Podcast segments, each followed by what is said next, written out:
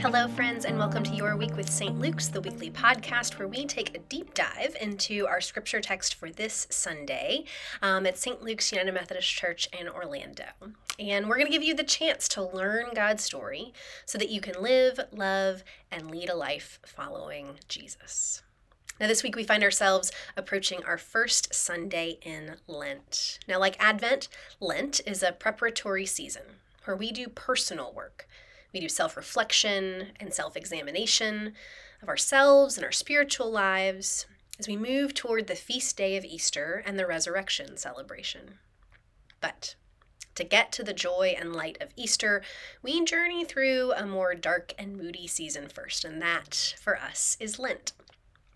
Now, this year we're continuing our whole year series that is um, called On Purpose. That we want to, to be people who live on purpose intentionally uh, in our faith and in our lives. And we are focusing in Lent on Jesus' journey to the cross uh, through the lens of love. That his whole purposeful journey towards the cross is an example of love on purpose.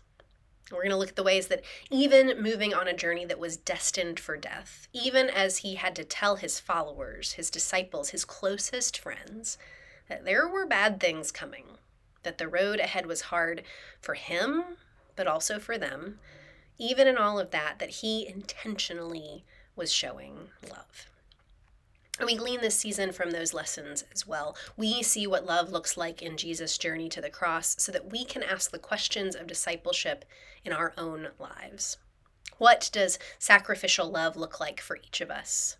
And what is it about my life that I need to examine in this season that will help me better embody a Jesus kind of love? Not by accident, but on purpose. Now, this week we learn that love on purpose is a love that follows. We begin with a passage that should sound a little familiar as we used part of it for our baptism renewal Sunday just a few weeks ago. But this pericope is slightly different and goes a little bit farther into the story. So let's read together. Um, I will be reading from the Common English Bible. We are in the Gospel of Mark, chapter 1, starting in verse 9. About that time, Jesus came from Nazareth of Galilee, and John baptized him in the Jordan River. While he was coming up out of the water, Jesus saw heaven splitting open, and the Spirit, like a dove, coming down on him. And there was a voice from heaven You are my Son, whom I dearly love. In you I find happiness. At once, the Spirit forced Jesus out into the wilderness. He was in the wilderness for 40 days, tempted by Satan. He was among the wild animals, and the angels took care of him. After John was arrested, Jesus came into Galilee announcing God's good news, saying, Now is the time. Here comes God's kingdom. Change your hearts and lives and trust. This is good news. Now, this passage is what we consider generally the beginning of Jesus' ministry in the three synoptic Gospels Mark, Matthew, and Luke. And today's passage is from Mark's version of it, which would have been the earliest written account of Jesus' baptism. Of the different, different gospel accounts, this is also by far the most brief narration of events, especially the telling of Jesus' experience in the wilderness. And yet, we still find some unique elements in this version of the story that give us an idea of what the writer of Mark wanted us to know about Jesus' life, death, and resurrection. Now, we have to back up a few verses to really get a clear picture of where Mark wants to be sure we all start. Because in verse 1, Mark 1 1, we already get the writer's very clear agenda. It says, The beginning of the good news about Jesus Christ, God's Son, happened just as it was written about in the prophecy of Isaiah. Mark, the writer of Mark, does not beat around the bush. This person is writing for us, the audience. Mark is not trying to create any suspense. Mark is not going to give us any jump scares. Mark does not want there to be any question whosoever this Jesus is, what's going to happen to him, and that this is what the prophet Isaiah foretold long ago. No surprises.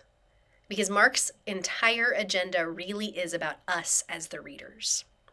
Now, I doubt the writer had 21st century Christians in mind, but they did have in mind those who were seeking to follow the way of Jesus, who were wondering what this way of life and belief that the early Christian community um, was supposed to look like. And Mark's gospel answers the question what does it mean to be a disciple? So we'll see those themes throughout all of our exploration of, of Mark's uh, uh, passages that we see in Lent, both this week and next week. Now, first, Mark says, You as a disciple, you have to understand that Jesus is the Son of God. How do we know?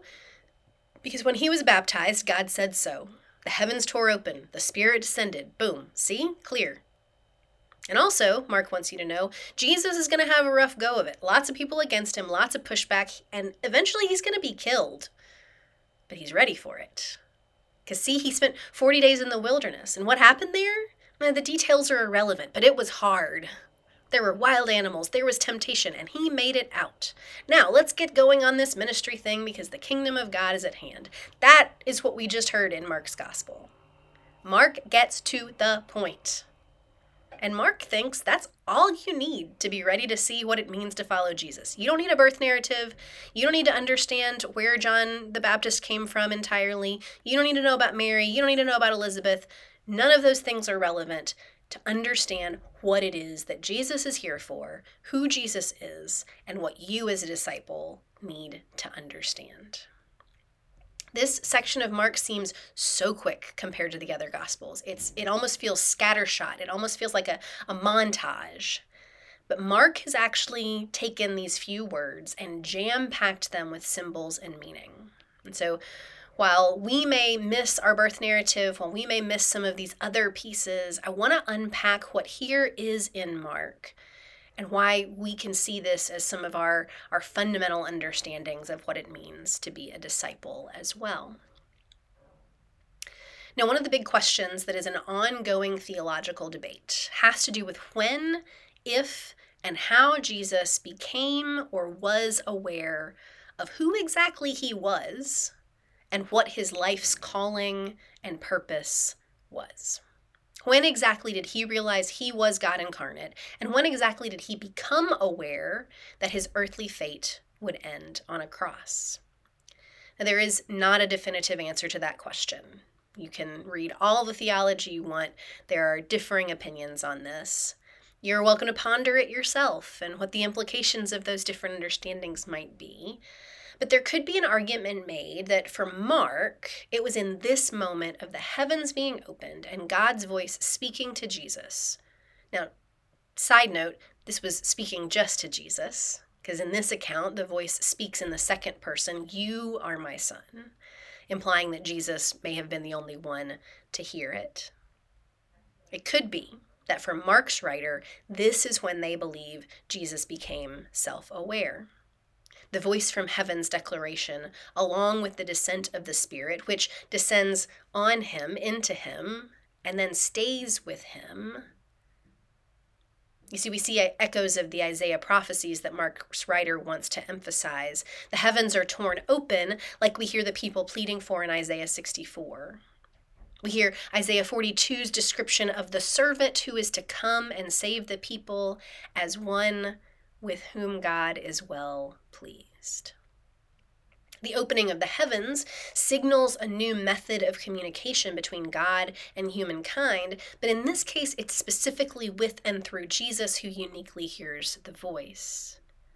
This divine inbreaking moment signals that there is something new beginning, a new identity, a new relationship, a new vocation, certainly for Jesus, but we can extrapolate that the Markan writer wants us to see this as a moment of vocational change for us as well as readers.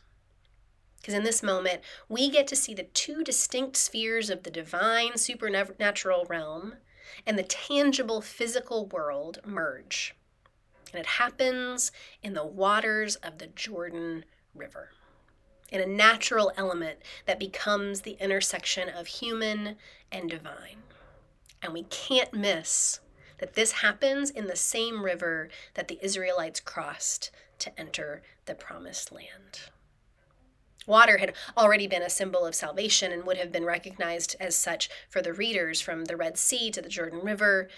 And so it's not a coincidence that Mark places Jesus' ministry beginning in the waters of a river that already represented liberation and deliverance and healing and wholeness for their readers.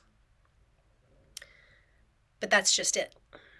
All of this is for us, us as readers, who are now in on what's hidden in plain sight throughout the rest of the gospel. Mark spells it out for us at the very beginning. But for the characters in the narrative, uh, we have what is known as the messianic secret. That's a theme throughout the gospel narrative. We again and again see Jesus telling people not to reveal who he is. And we'll see that really dramatically played out next week in our conversation about Peter.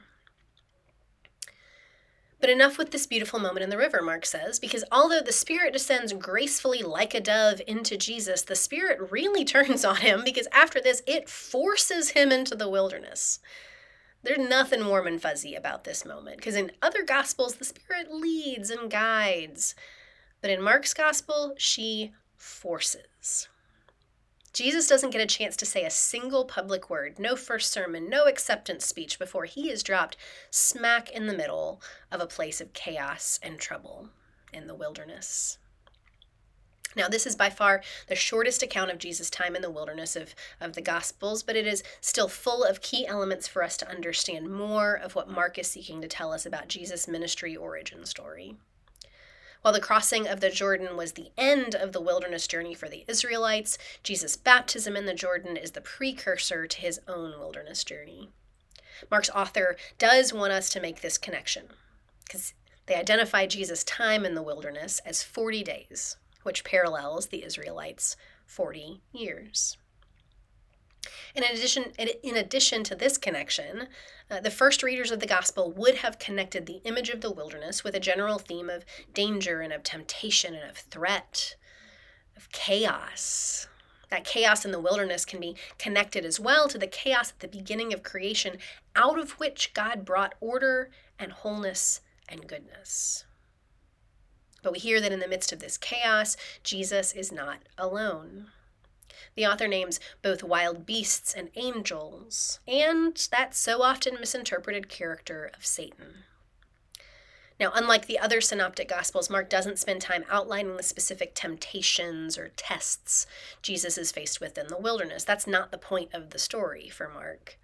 Instead, Mark wants to make abundantly clear that this 40 day period of trial is leading to a new exodus, leading to a new era of liberation, and Jesus and Jesus alone is at the center of it.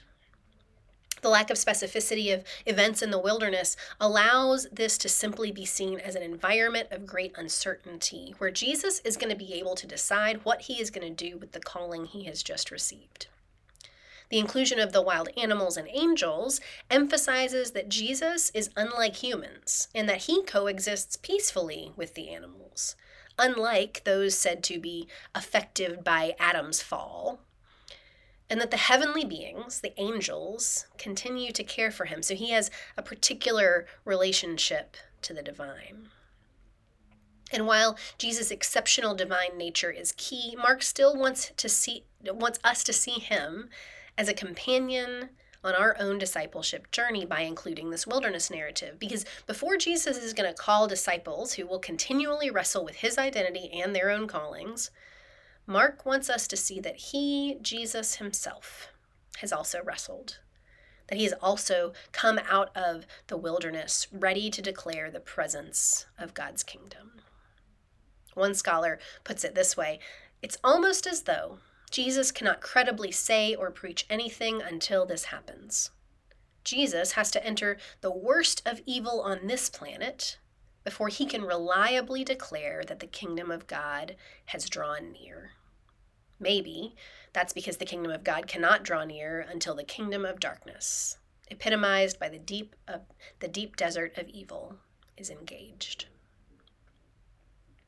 Now, finally, our passage closes and we hear that John has been arrested. Now, there's not really any indication of how much time elapsed after the wilderness narrative, but that's irrelevant to Mark. It's time to get on with the rest of the story.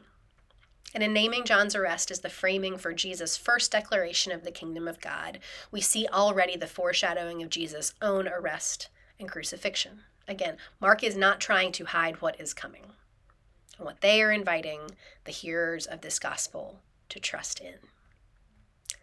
First, it's good news. Good news about God. And the timing, like everything else in Mark, is right now. And you, reader, are invited to follow Jesus into this calling, not later, but here and now. There is urgency to this. This declaration of Jesus' mission is a hinge point for the gospel. It's both the both the end of Mark's prologue and the beginning of Jesus' formal ministry, and it forces the reader to ask the question, am I ready to follow this man into the rest of the story? Lent is a season of preparation. And the opening of Mark's gospel raises the question of what it means to prepare for God's coming. But Mark also answers the question.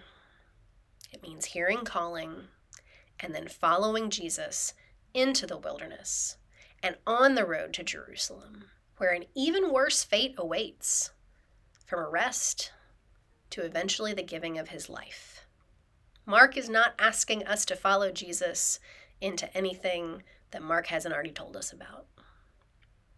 You know, preparation for Jesus is not what we think of in that Advent season of preparation. That Advent where we talk about preparation of, of nesting to prepare for a new baby. For Mark and for Lent, personal preparation is what is required to see if we have done what we need to do to truly follow him. One commentator put it this way it says, To prepare for the Lord's coming, the people must make a radical return to God. They must entrust themselves to God's word and not go looking for their own insurance policy. Excessive anxiety about success and security often leads to compromises with our religious values and personal well being. Mark has laid out the journey ahead for us, and he is not mincing words. But when we look for the love we see in Jesus' example, even in this more harsh, abrupt gospel account, we see a few things.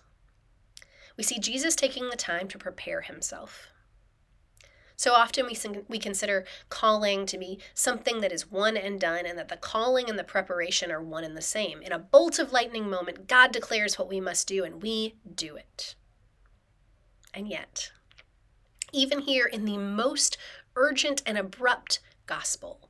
Jesus goes to the river and allows himself to be baptized by his cousin and prophet. He hears and listens for his father's voice. And then he spends 40 days in preparation in harsh conditions so that he will be ready for the fullness of the ministry that is ahead of him.